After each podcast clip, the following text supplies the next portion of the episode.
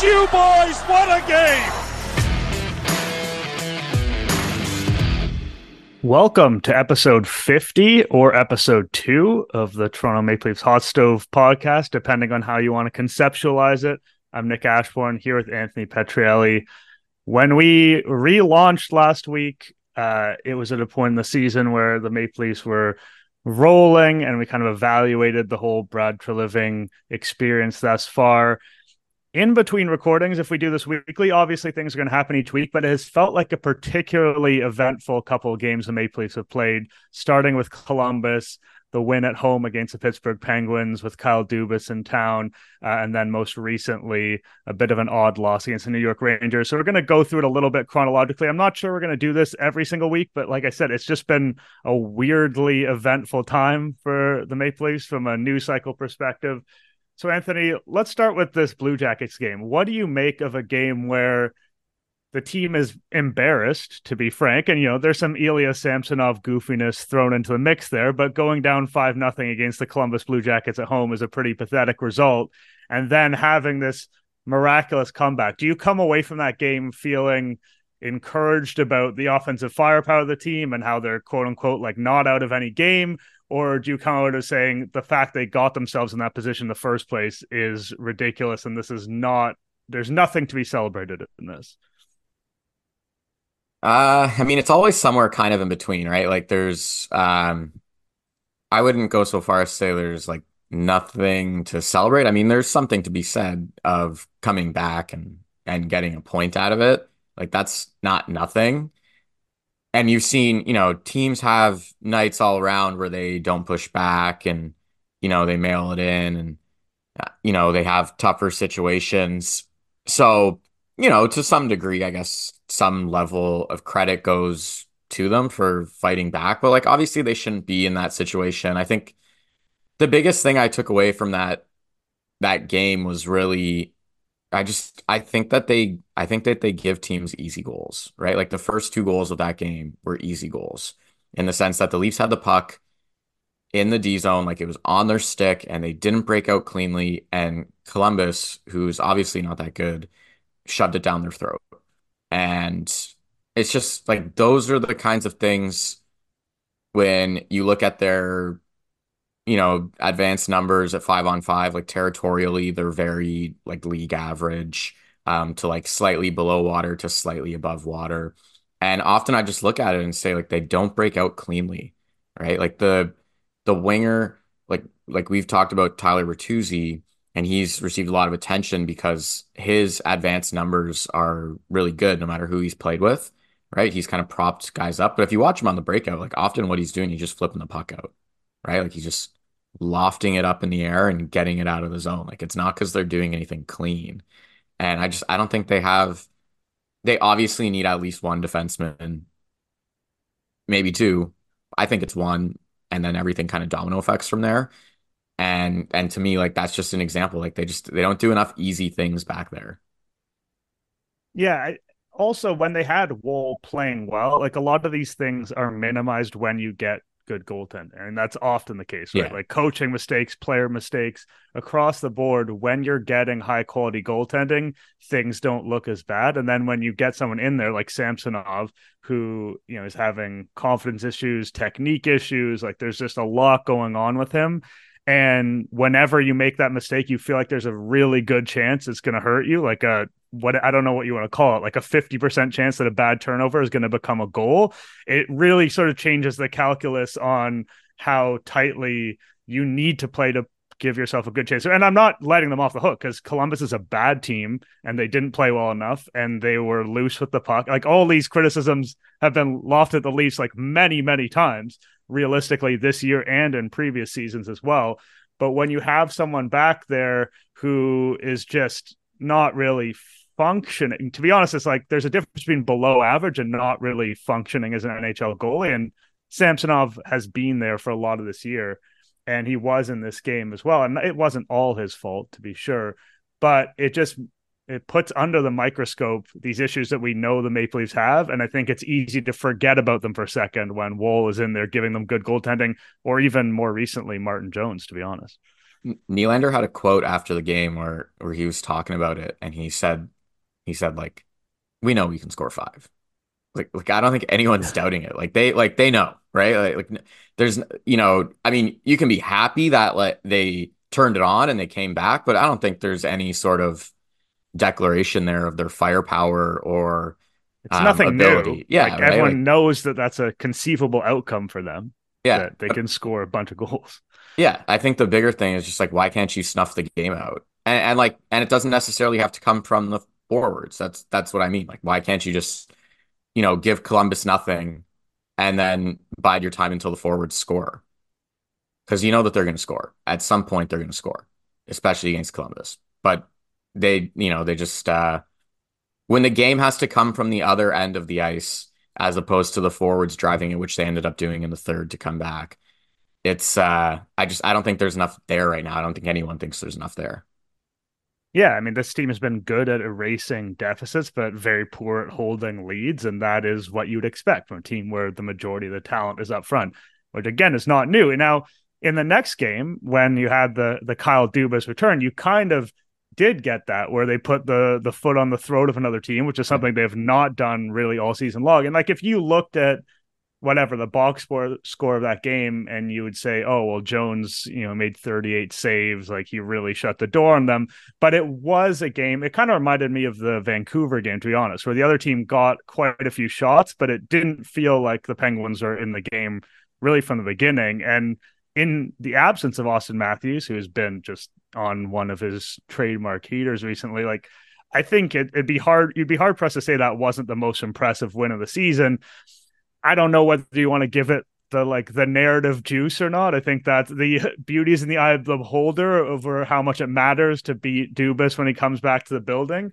Uh, I don't know if there are that many fans who are like super team Shanahan and want to see Dubas face plant. Maybe there are. I think you know there's a wide variety of opinion on him. But when you look at the game itself, that has to be one of the better efforts for a team that has sort of continually been playing these scrappy one goal games and has been unable to put teams away and give them no hope. And that's exactly what they did, at least for one night. Yeah. And then we just talked about, you know, the defense kind of, you know, shutting things down and, and moving the puck up ice and it not really happening for two of the three periods for that Columbus game until the forwards turned on. Like that game was the exact opposite. That was the forwards just came out guns blade. It felt like they could create whenever they wanted to, right? Like whenever they had the puck, it felt dangerous. Basically, anytime that they crossed center, it was like, all right, I think these guys can can do something. I mean, the Leafs could have had ten goals that game. I think they could have had twelve goals that game. Like they had they had a lot of chances they didn't score on too. Like it wasn't and like, like quality really good chances. And I like I mean that's going to be the case for every NHL game. You're not going to score on every quality chance. But it wasn't like it wasn't even like the Rangers game that just happened where pucks were going in off stick or you know bodies and it was tight and and a couple bounces here or there. It was like it felt like the Leafs could score any single time they wanted to. And you know, I kind of remarked I, I wrote this week, and I, I think it's true. It just that looked to me for, for Pittsburgh. That looked to me like every big game the Leafs, pretty much every big game the Leafs played under Dubas. Like they just came out and they got they they weren't ready. They they didn't step up to the occasion. I think we've seen that from this Leafs team so many times. And it just like it felt familiar. And then on, on the Leaf side, like you mentioned no Matthews. Um, I think there's a bit of a weird thing, especially now with this team, because there's a little bit more scoring depth and talent than previous years, I would call it. Right. Like we saw like Max Domi moves up, has a three point night, looks good. Like he's definitely not out of place playing alongside alongside skilled players. Like he can rip the pucks around. He's an excellent passer. If you give him a chance, like, you know, that was a no doubter, that goal. Like watching it, you're like, all right, like this is a confident finish, right? As opposed to like years past where guys would break in and I would barely bat an eyelash because you just knew if it wasn't one of the big four or maybe Jason Spezza, like nothing, like nothing was happening. Um, so all that to say is like I'm almost in a weird spot with them sometimes where not not that I want to see Matthews in particular miss games, but like where I almost want to look at them and say like, oh, if like player X of like the big four or whatever misses a game or two, it forces them to do things in the lineup that they're otherwise not doing, aka in this case, moving up Max Domi. But any number of like factors. I mean, even you saw like Noah Gregor get rewarded when Matthew Knies goes out. Like, they, like they almost need those things to happen to show the coaching staff that like maybe there's a little bit more here.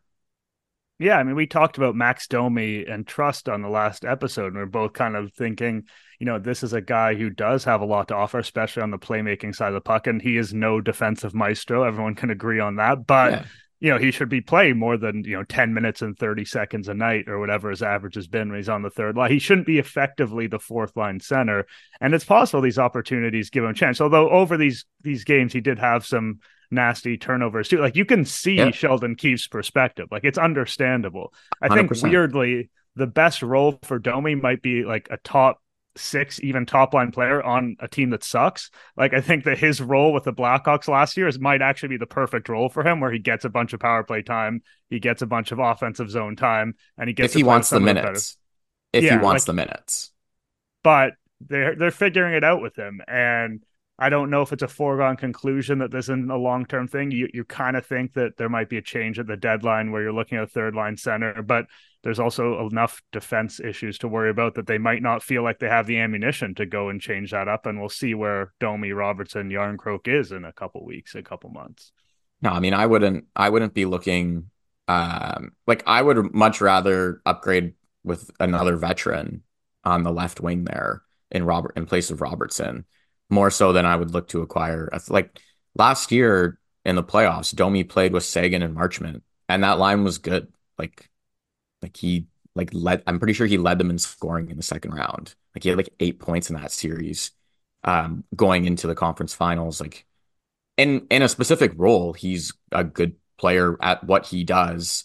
Uh, so like to me, I I more of look at like and Robertson, like he like he's starting to really more come back down to earth to me. I mean, he has come back down to earth and he really struggled against the Rangers. Like he could not get the puck out at all. Um, and the difference is at least Domi is like somewhat productive. But then going back to the injury point, it's like the thing I look at and say is how did it how how did it take Matthews last second coming out of the lineup for Domi and Marner to like touch the ice together? I mean, those are those are OHL line mates. Like they lit the OHL up together. And I get that it's junior.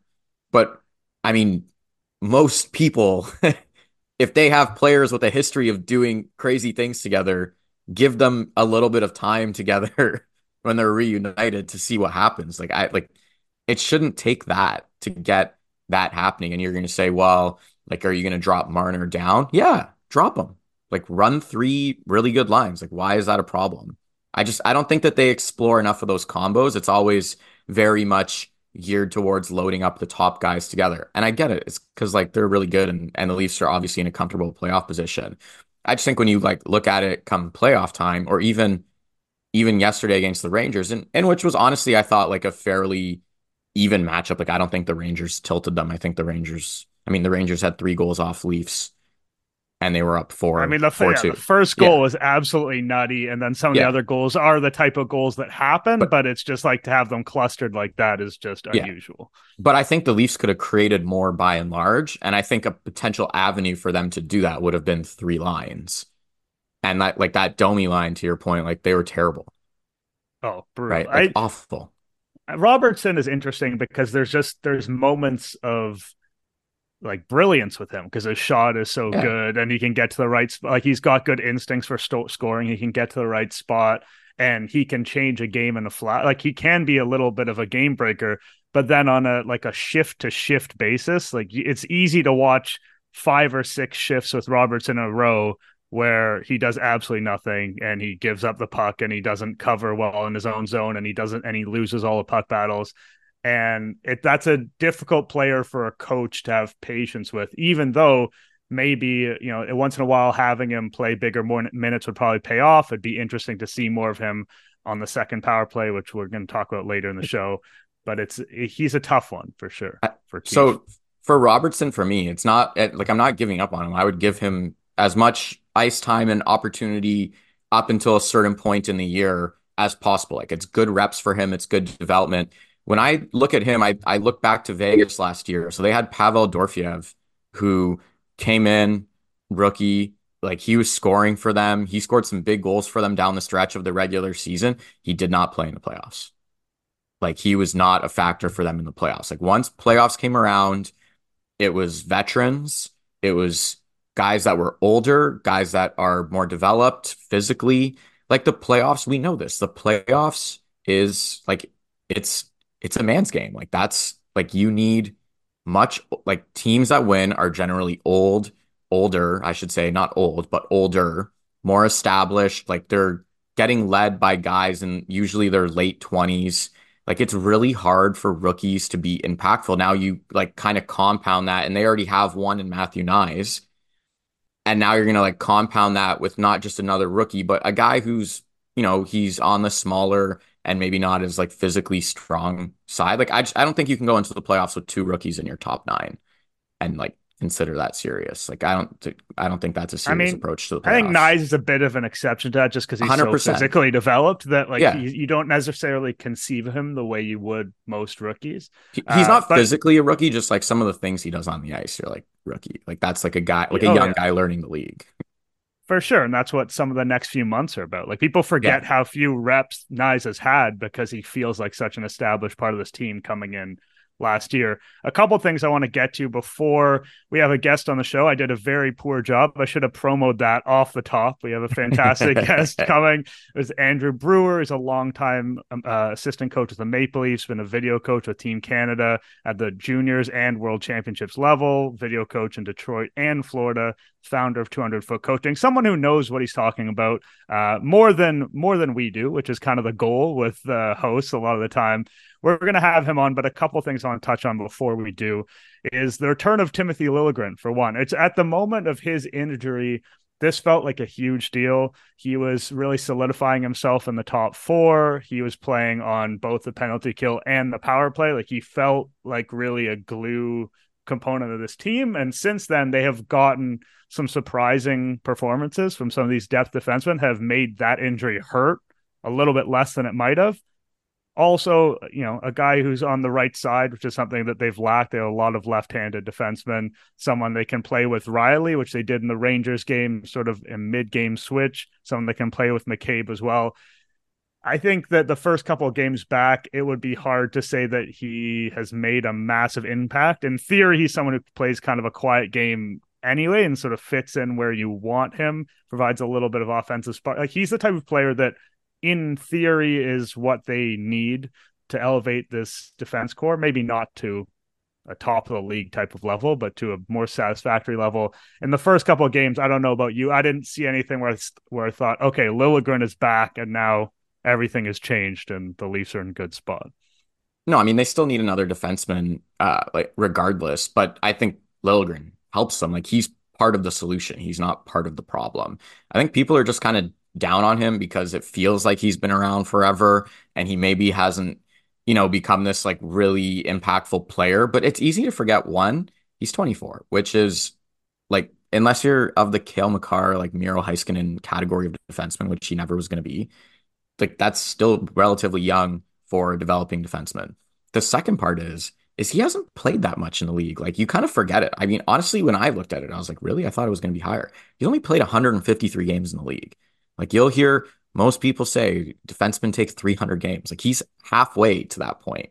So and in a small, smallish role in some of those games too. Like he didn't always have Keefe's trust when he came in from day one. Like it's only more recently that he's playing in the kind of significant role that is going to accelerate his development.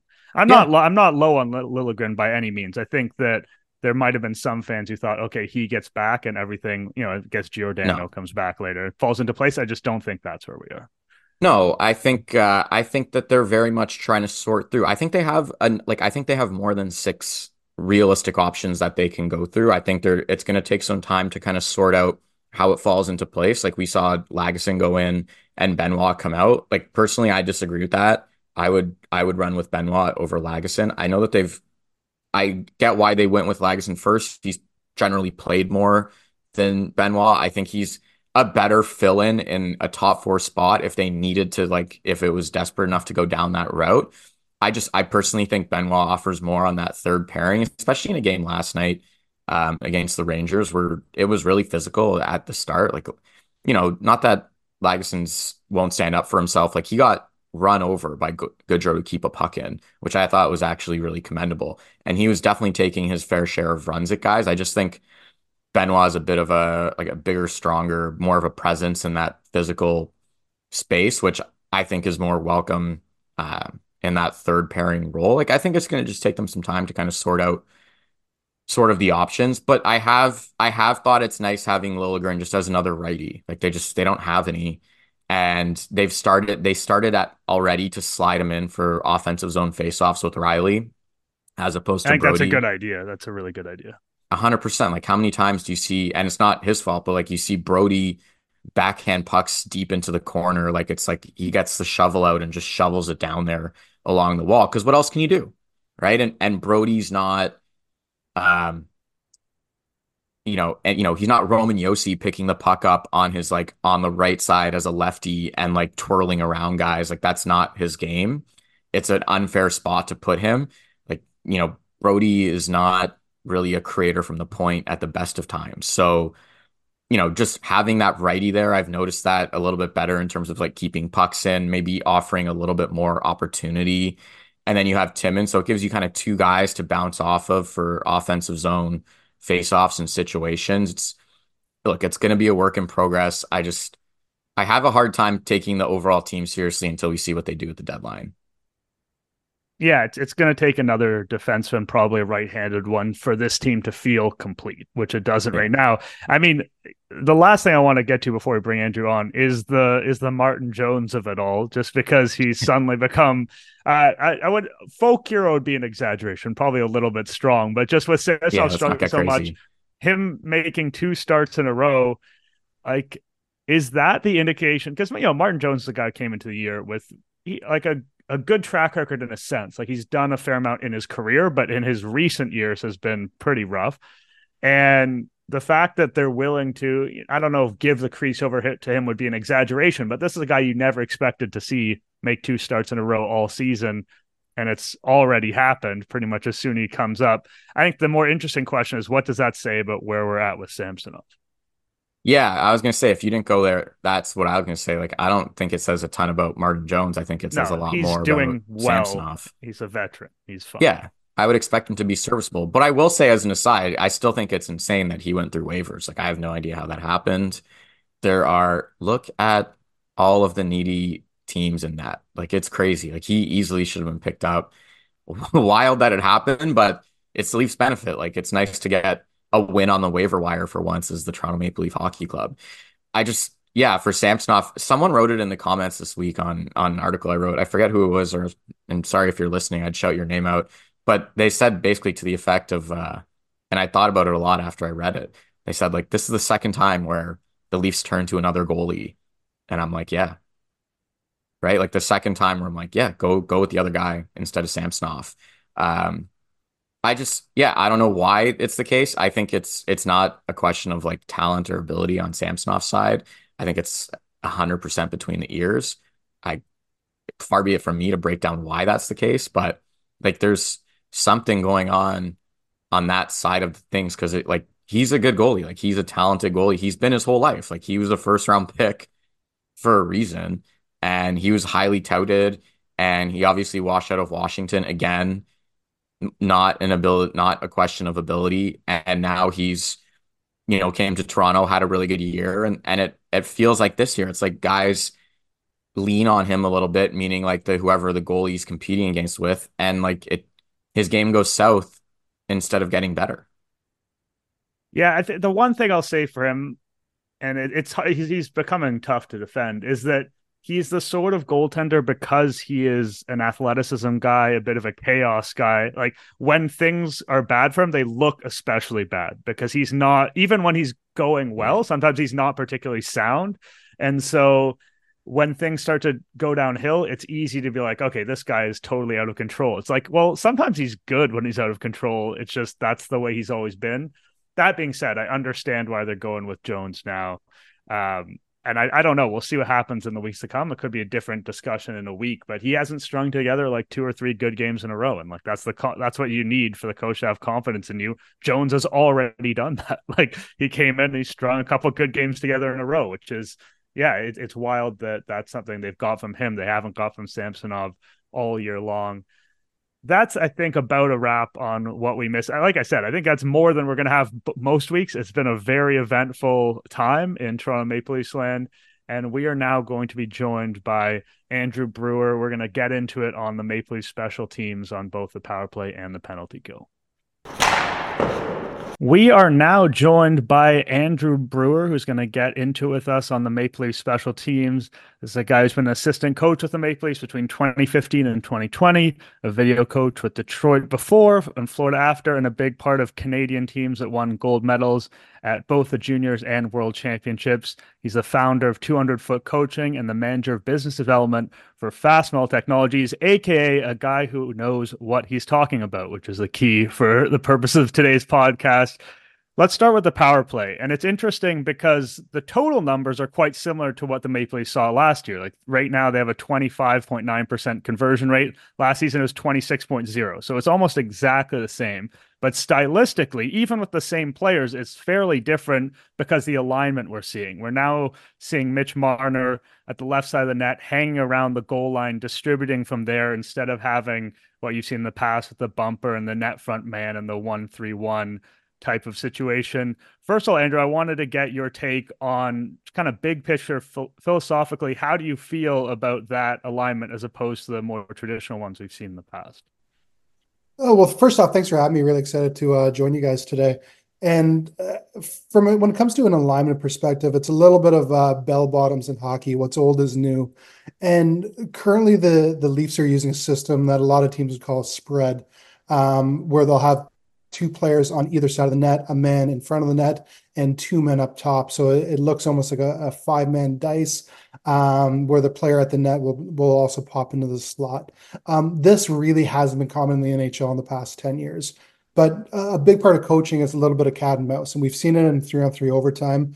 Um, to be honest, coaches have ruined three on three overtime by you know, bringing tactics into three on three and regrouping. And you know, the Leafs may be the worst at it this year with all the uh, overtime games they've played maintaining possession and regrouping in the neutral zone and um, bringing tactics to it. Um, but uh, the the key setups we're seeing in the NHL this season, I think, are really a, a trend caused by something we started to see on the penalty kill. So going back the last few years and and last uh, two years specifically with Vegas, they started using a PK setup called a diamond. Um, where basically they're they're sitting their two um, players on each flank. They'll have one player that's that's playing the man up top, and they'll have one player that's kind of playing uh, a two on one with the net front player and that's playing with the man in the middle. And because the teams were aggressively sitting on those flank positions so much, um, teams were looking to adapt and try to take advantage of uh, players flexing away from the net. One thing we know is 85% of the goals are, and more going right at the net. So if teams are playing in a diamond, then it means you're probably going to have defensive players on each one of the face-off dots and only one player at the net. So by getting into the spread look, it allows you to actually potentially have a three on one or a three on two underneath at the net. So the concept of the power play setup is to try and create that outnumbered situation at the net. And by taking advantage of the fact that instead of setting yourself up in a position with the one timer, you know, the classic Ovi stem or one time bomb, you're going to look to try and make plays from the goal line and distribute from the goal line instead of distributing coming down the half wall, uh, like you may have historically seen from a Backstrom or from a Kucherov. Which is interesting too. So we saw just last week when the Leafs played the Rangers the first time and they beat them. The Rangers kind of had that diamond and they left the whole middle of the ice wide open. So what did the Leafs do? They actually adjusted and Marner ended up tipping a point shot like completely untouched. Like he could have swung his stick in a 360 and wouldn't have made contact with another body. And so you're right. Like it's like cat and mouse of like chasing, like where's the space and where's the matchup? And for like the Leafs, they often I think we saw this a lot, especially when when you were there. I thought teams really sagged off the point. Right? Like like Morgan Rielly's not a one-time threat. He's not really a shooter in general from there. And teams really kind of like sagged off of him. Like you could easily clip a lot of video where like all four penalty killers below the top of the circle. Like, how does that kind of factor into what you're trying to put together and like form? So that's actually a really good point. So there's been a lot of history between the guys that have been on the power play now with Morgan Rielly, Marner, Matthews, um, you know, Tavares a little bit later in my time with the Leafs.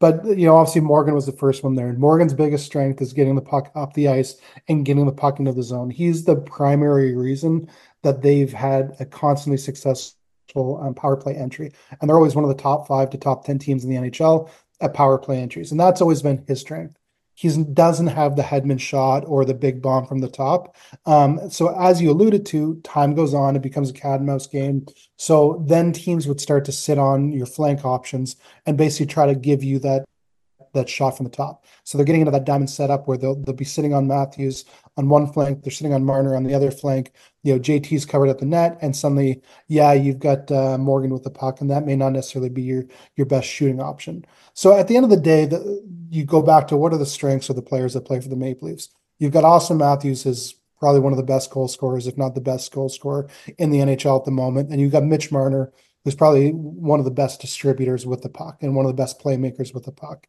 So the idea of you're trying to set up your power plays, A, get shots from um, Auston, and B, put Mitch in positions where he can distribute the puck and find his teammates in good spots. JT is obviously awesome around the net. Nylander's versatile, can do lots of different things. You know, doesn't sometimes get enough credit. Um, but in general, it's trying to put the guys in the position where they have strength. And you go back even historically. So if you remember back in the Jim Hiller, Mike Babcock days when Jim was running the power play, in Auston's first time in the NHL, he wasn't even playing his flank one timer. He wasn't comfortable coming in. He'd always played his offside. You beat me always, to the question. You beat yeah. Like, so yeah, he was always coming in. He and he wasn't comfortable playing his flank one timer for his first couple of years in the league. And you know, I know it was a, a bit to a, the fan chagrin that he wasn't put into his one time spot. Um, but then, you know, to Auston's credit, he went away, worked with Darryl Belfry, came back the next year. I think it was in 1920 with, you know, one of the best one timers in the league um, which again then kind of revitalized the power play, which then made it um, so you had that that real dangerous threat. So then it kind of got to the point, okay, well, what's Mitch's role? So you know when Mitch was rolling downhill and he could um, and feed it over to Matthews for the one timer. But when he's rolling downhill as uh, a righty in his position and Matthews is on the other flank, that can be a tough pass to get it across the seam. So sometimes the pieces haven't always felt right with uh, Matthews being a lefty and uh, Marner being a righty in the in the situation. Yeah, like so, seven year seven year ago, Anthony would have been entirely upset if we did not talk about like not being on the one timer side. Like, it was such a thing back then, right? Like, and I guess uh, that makes sense. He wasn't like he wasn't ready for that, really. hundred percent, and it's one of those things that he he's had a million skills, um, and he just didn't feel comfortable in that skill set at that time. Um, and and sometimes that's a little bit of inside baseball. Um, you know, I, I, think that even as coaches, we may have wanted to put him there, and um, but he didn't feel that he could succeed in that spot at that time, or there's conversations that that happened kind of behind the scenes, and ultimately the decision was made. Um, until actually, if you remember the playoffs, I think it would have been in, in 2019 against the Bruins. Um, he did flip over. I think he did get a, a one-time goal, maybe in Game Seven or Game Six. I forget which of the games. Um, but did get a um, did get a little bit more comfortable. But again, once you're in the playoff series, then you're getting into the cat and mouse. Then you're getting into finding spots, finding spaces, doing something different because you've already played them multiple times. And you know, in, in those years, we were playing. We knew we were playing Boston eight weeks before the um, you know the series started. So it was a matter of trying to to figure out all the margins before we ever got there. Do you think, like, just speaking of that, like the maybe not ready for the one timer. We kind of talked about maybe like the lack of the booming point shot. Like one of the one of the common threads between playoff runs or if you want to call it first round exits for the Leafs is like the power play has like traditionally struggled a little bit. Do you think like that is kind of compounded come playoff time where it's teams are gaming up on this like usually like just being able to hammer the puck essentially and getting it through when it's so much tighter and the checking is so much more difficult, like maybe probably makes things easier and maybe yeah. confounded it. Uh, to a certain extent, I, I mean, it is. It's it, everyone. There's no secrets by the time you get to playoffs. Everyone knows exactly, um, you know, what everyone does. As a star player, it's always hard enough in the regular season because they see your highlights more often. They're probably more familiar than you know. If you're Matthew Knies, you can get away with something because there's might be some unfamiliarity there. They don't know your you know your two main moves. Well, by the time the playoffs come around, we've pre-scouted. We know every single move. We know what side of the bed you sleep on. Um, you know, kind of every little habit about the uh, the opposition players. So it definitely does take it a uh, take it away a little bit. But I'm not willing to kind of to put any blame on an individual shot or anything like that. Just it it all comes down to being completely honest. It's just the margin for error Yeah. is so small. It's Um, not, you know, it's not even to blame, just like you said, like the Yeah. margins. It just yeah, it's one of those things. It's just the the the margins are so small. It's a post here, it's a bounce there. It's uh, um, you know, your expected goals may look great, but it, it just doesn't convert, and um, you know, you don't get the time to rebound because you don't make it to the second round. Um, you know, talking to uh, Joel Quenneville, uh, friend of mine, he talked about with the, the three Stanley Cups he won in Chicago and uh, just the circumstances that go into winning. And you know, one year maybe uh, you know you you didn't deserve to win um, round one, but the referee really blew a call in game seven and it allowed you to move on to round two. And then round two, their starting goalie, who was their best player, got hurt. And then you make it through round two. And then round three was a great matchup. And then round four, well, you know, the Eastern Conference is weak that year. Um, so you end up winning the cup, and it's just, you know, a whole bunch of circumstance um, that leads to that. You know, obviously you have to be successful, you have to put yourself in the best position to succeed. Um, but there's a million things that go into it. But yeah, it, it definitely does affect it. The more pieces you have, and that's where Washington was so dangerous for years. When you had the the dangerous shot in the middle with Oshie, the bomb up top um, with Carlson, the one timer on the weak side with uh, Backstrom, and then now you look at Tampa. I mean, unfortunately, my last two years in the NHL, we got eliminated by Tampa, and they just ate us alive in the power play each year. It's you know you you, you think you uh, got it all. you can't uh, game plan Kucherov. You can't. No, like Kuch- it's he's crazy. Kucherov just makes you look like an idiot all the time. Like I feel bad for the goalies. You think he's going to pass, and then suddenly he rips one under the bar, or you think he's going to shoot and he puts one to point, and you're standing half up. Uh, You it just makes everyone look like an idiot. Andrew, one of the things I think is interesting about this power play unit is that the pieces, as you said, there's so much continuity with these guys. They play together for a long, long time, and it's about putting them in the right position to succeed. And somehow this is a, a process taking, you know, it's taking years and years and evolution over time. And this year, one thing that interests me is Marner. Like you talk about Marner as a guy who is a truly elite level distributor. And there have been times when he's been asked to shoot a little bit more, more to keep defenses honest more than anything else. But this year, it's really fallen off the map. Like on the power play, he's got 8.7 shot attempts per 60, which is like a third of what Nylander, Tavares, and Matthews are doing, approximately the math. And last year it was, you know, 13.4, which isn't huge, but this new role is putting him in a position where there aren't a lot of shots for him on the power play. Do you see that as a positive because it's leaning into his passing first, which is what makes him so good? Or do you see that as an issue where the shots aren't getting distributed equally enough and it might make the power play more predictable? No, I don't. I don't think that would be a specific issue for me because, as you said, at the end of the day, eh, Mitch isn't going to go into the Hall of Fame someday because of his shot. He, he's going to go in someday because of his playmaking ability and his ability to see plays. His hockey sense is just unbelievable. I'll never forget. We were in Columbus, you know, in the middle of the season. He broke his stick, um, faked that his stick was okay, you know, kept playing with the broken stick, used it to block a shot lane. Um, the puck came to him. He kicked the puck to another player. Then, as he was skating off the ice, he slammed his stick on the ice and acted like he broke his stick um, as he was skating off the ice. And just his hockey sense to be able to process all of that and be able to act was just like unbelievable. Just the fact that like it, you, if I break my stick, I'm like, oh crap, there's 300 bucks. Like, yeah. yeah. like I don't think he my- has to worry about Yeah. that. yeah, my, my day's He gone was all right. bad. But uh, for him to be able to process all that information, that's so is so valuable. So no, for him, what he needs to do is he needs to to find um, the goal scorers, find JT, Willie, and and um, Matthews, and find them in good positions. So you look at McDavid, like McDavid really doesn't shoot a ton, and when he shoots a puck, he's generally shooting the puck to deliver the puck to an outnumbered situation.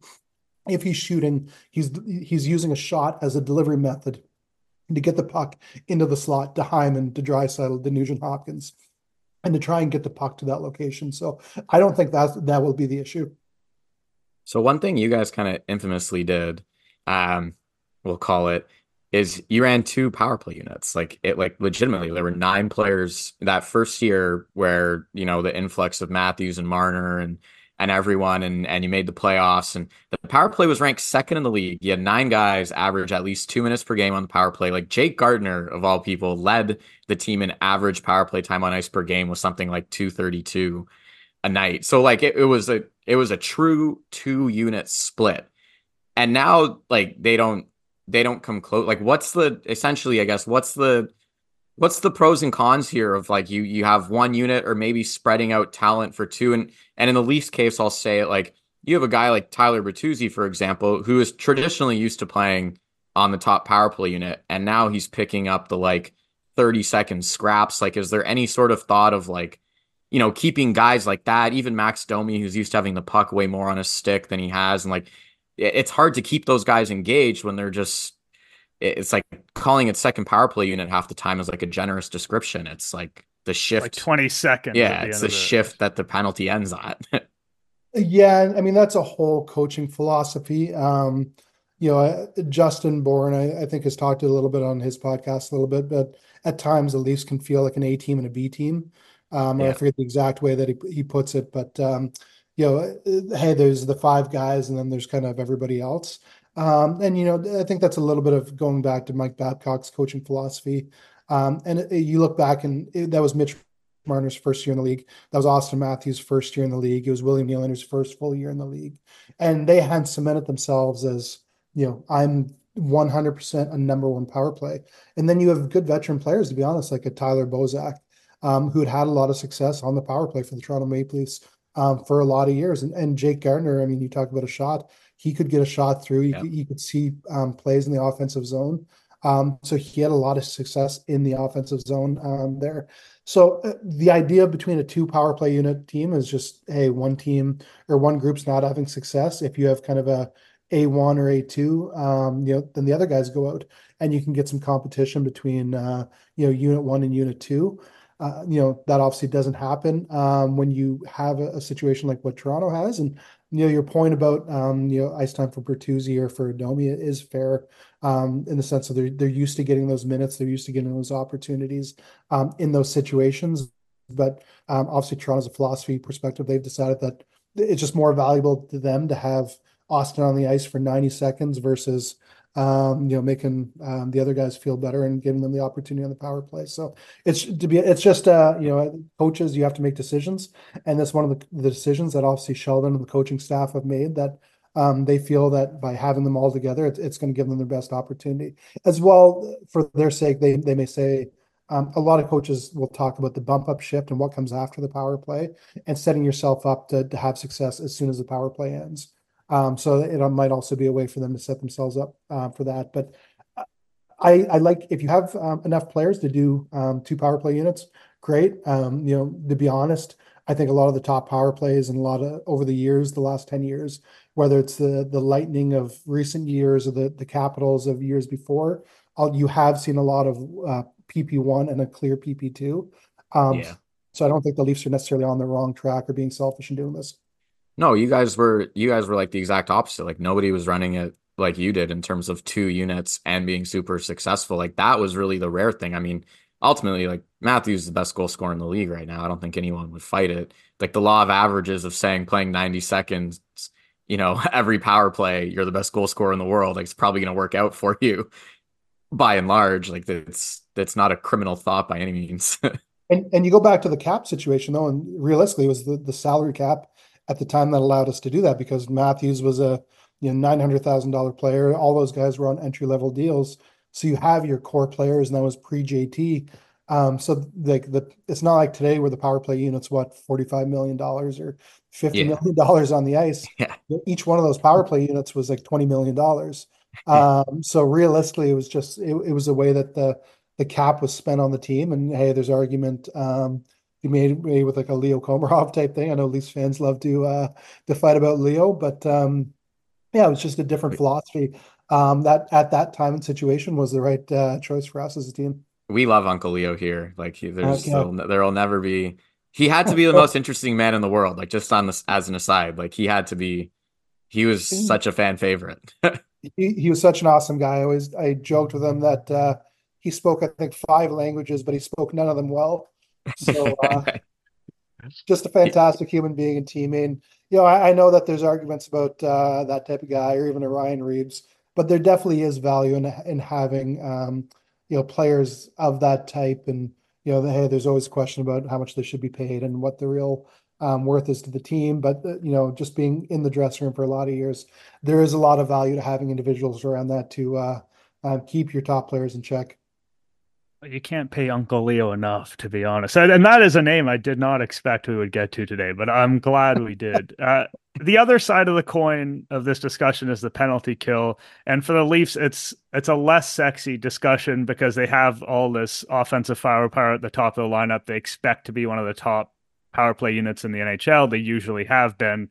The penalty kill, they they were good last year, 80%. This year, 78.2%. We're also coming to you guys in the immediate aftermath of a game where they gave up a couple power play goals. So it kind of it messes with that number a little bit. There's a lot of personnel inconsistency this year. Like last year, you had Brodie, Holl, and Kampf. They all played 50% or more of the power play, uh, sorry, of the penalty kill minutes.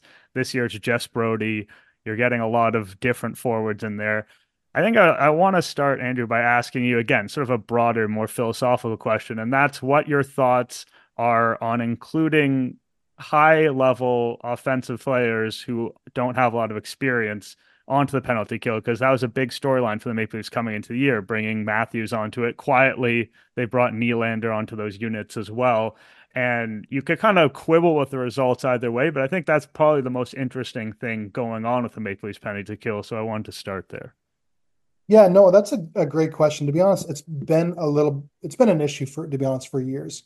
Um, so going back to basically the JT era of the team, and you look at the top three centermen um, for the Leafs, historically, the Leafs haven't had one of their top three centermen kill penalties which for the longest time um, the, was the only team in the NHL that didn't have one of their top three centermen killing penalties. So yeah, you're not always going to have a Bergeron or a um, a one you know clear number one centerman or a Kopitar who's going to be able to be a two way guy or Barkov, I guess even who can kill penalties. But the fact that you're getting down to not one of your top three centermen is a penalty killer um, that becomes a, a, big issue just with the roster construction. And that's where David Kampf came in and made a big impact on the Leafs is you bring a guy in and it, he's specifically good at that. And, you know, going back to my time with the Leafs, that's where we traded for Boyle. We traded for uh, Plekanec. And you, felt like you were always trying to fill in that that penalty kill defense or sorry, penalty kill centerman spot.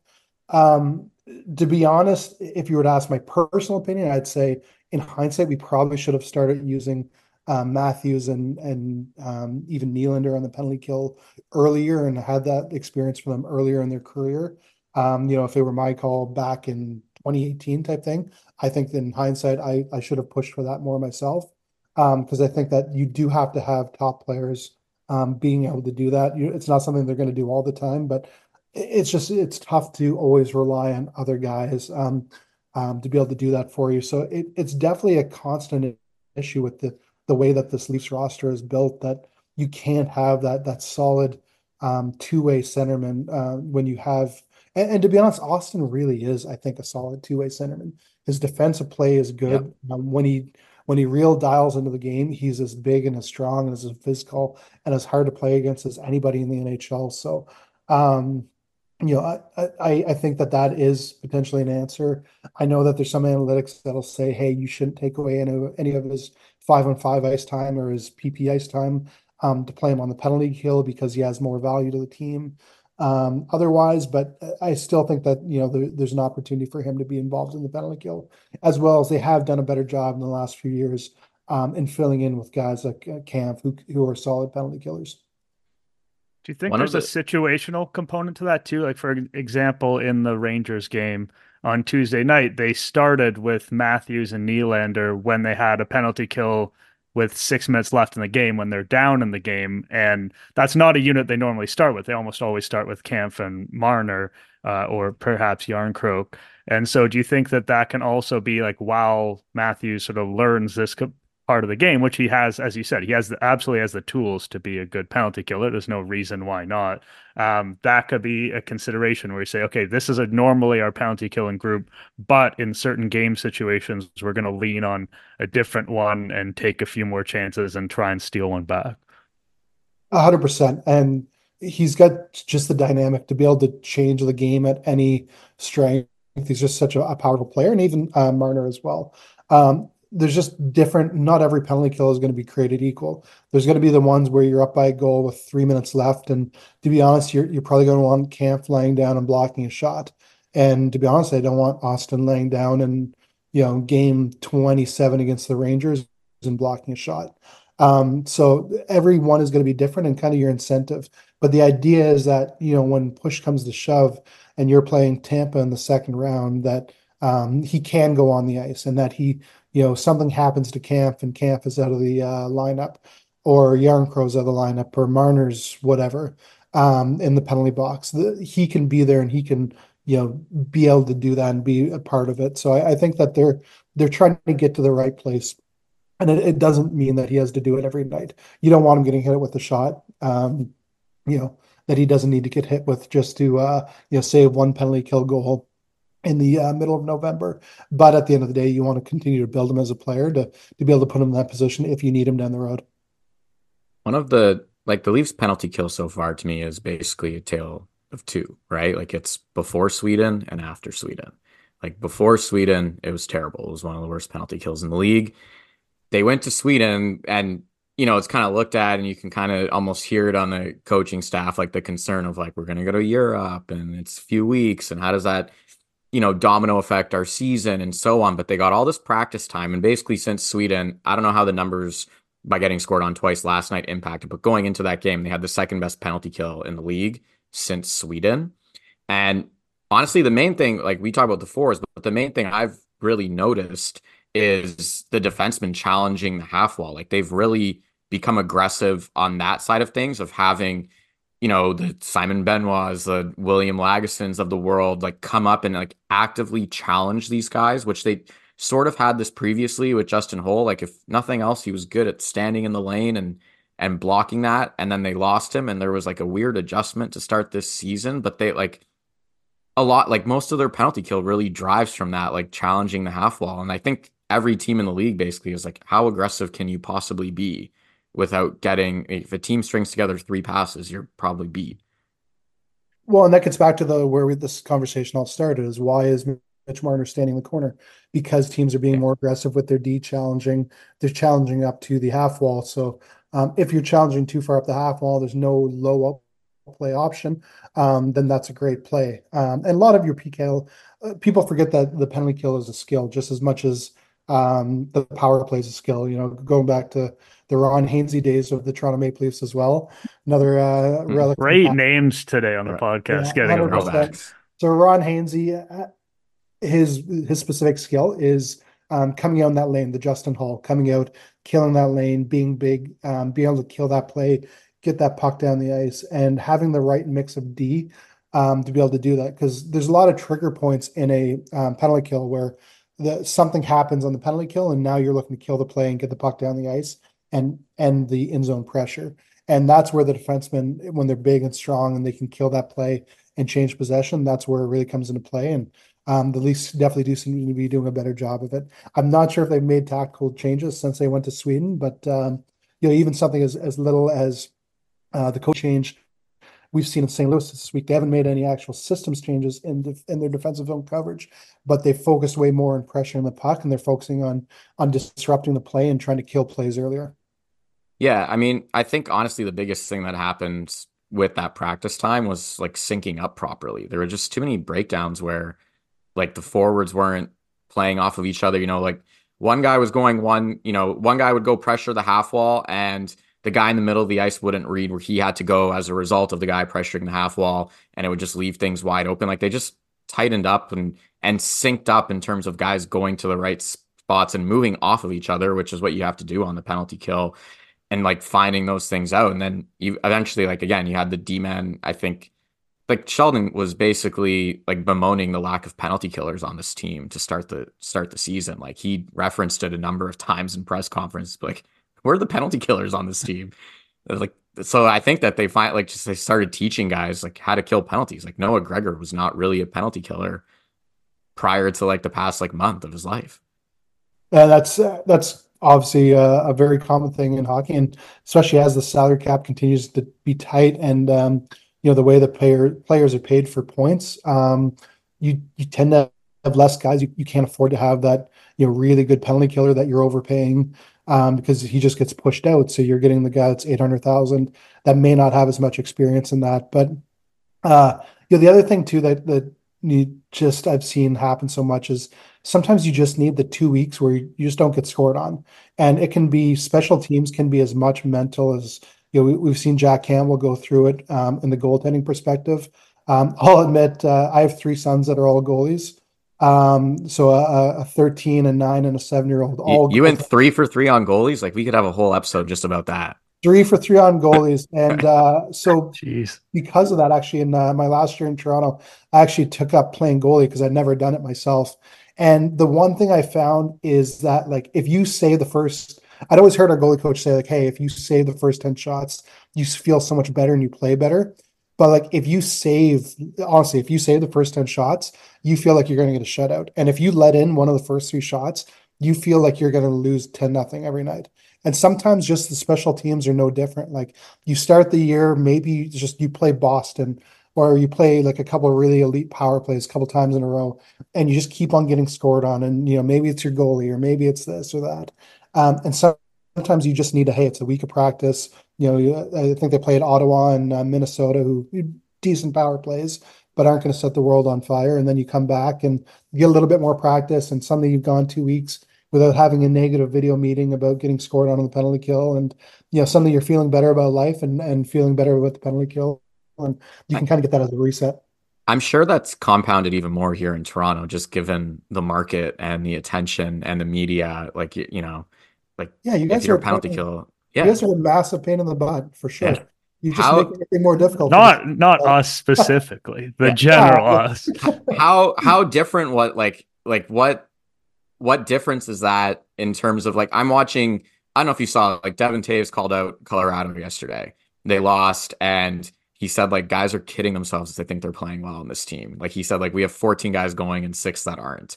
And yeah and like I almost I I watched it and I I almost kind of chuckled. I was like, wow, wow, imagine if imagine if like Mitch Marner came out and said that about the team, like that'd be like we might even have to cancel this episode. Like you, you like everyone would just be going on about it the rest yeah, of the sorry, week. Andrew, we're, we're cutting, yeah. cutting all yeah. the special like like Mitch called out Forget like six X's guys out of twenty, and like it'd be nuts. Whereas like in Toronto, I kind like I thought about it and, and said to myself like you almost have to do the exact opposite where you kind of have to make it like a super positive place because they're just getting it from all angles all times. And so like the room has to be super together because you can't uh, afford to do things like that. Yeah like honestly it's one of those things that you know mike babcock always used to say listen to country music and watch the hunting channel. But like i could never listen to whatever leafs lunch or or whatever like the the Hockey Central, yeah. any of that kind of stuff. It's just a, it's a ton of noise, and like it it really gets to you. It affects your mental health. It affects um, how you feel about yourself, how you feel about the team. It's just a whole level of noise. Then I go to work for the Florida Panthers, and you know we've got three beat writers, and if that, and like you know local TV coverage, and you know things can happen, and it doesn't turn into a news story, and it's just a completely whole different beast. So um, you know that that is advice that you know at the time it's you know it's a funny line. Hey you know watch the hunting channel listen to country music but you you do need that. You need to go back. You need to spend time with your family um, you know and try to drown drown out the noise as much as possible because everything just gets absolutely amplified and amped up and every decision there's you know hours and hours of content and that's nothing uh, there's nothing bad about that because the uh, you know the dream is going to be um, to win when you finally win it's going to be as sweet as uh, as ever. But uh, in the in the uh, process, it's just a little extra work all the way through. It's well, to, it, to the to the taste point, like the to that degree, it's almost like the pressure has to come from inside because it's maybe you know like if, you know you're in Florida, even if even if you do get a little bit of coverage with some criticism, it's it's not you're not going to feel that heat. But in Toronto, you're like the pressure is from primarily the outside. Like you kind of have to bond a little bit more internally. Like you like you if you're Devon Toews on Toronto, you don't need to call guys out. I'm sure they're hearing it six ways from Sunday if they're all playing bad. No, 100%. My first experience kind of in big hockey was uh, I went from the University of New Brunswick, which is Canadian University Hockey, which is good hockey, but hey, it's, you know, a, good game. You get 3,500 fans. And uh, my first uh, job working with Hockey Canada, I was doing the World Juniors in Edmonton and Calgary, and suddenly there's 20,000 people, and you know, you win, you're the biggest hero. You lose, you're the biggest, uh, you know, villain in Canada. And um, it, Toronto is just like the World Juniors every single day. So you're taking a bunch of 20 year olds, and this was back in 2012 when Twitter uh, was first coming out. And, you know, these kids would make the team and they'd have 20 Twitter followers. And then the next day they've got 10,000 Twitter followers. Well, what do you think that does to your mental health and your mental well being and everything that, that goes into it? So it's a whole other beast in Toronto. Um, but again, I, always go back to um, whether it's Sheldon whether it's Mike Babcock, whether it's Randy Carlyle. Um, everyone just always wants to win. Everyone is, you know, coaches make decisions. They could be right, they could be wrong, but everyone wants to win that cup. Everyone wants to have that um, that parade. You know, it's a, a, big joke in Toronto about that parade, but we saw with the Raptors how exciting it's going to be. Toronto's, you know, such a great fan base, such a great um, city, um, such passionate fans. It, it's going to be exciting, uh, and you know, I, I hope that they can get it done someday. That's not what we expected as a wrap. I think it's a perfect summary for all the Maple Leafs fans listening. Andrew, it's been a pleasure to talk to you about the X's and O's and even, you know, dig up some of the old names in recent Toronto Maple Leafs history that we haven't thought about in some time. We really appreciate you joining the show. No problem. Thanks for having me, guys. Thanks, Andrew. Thanks.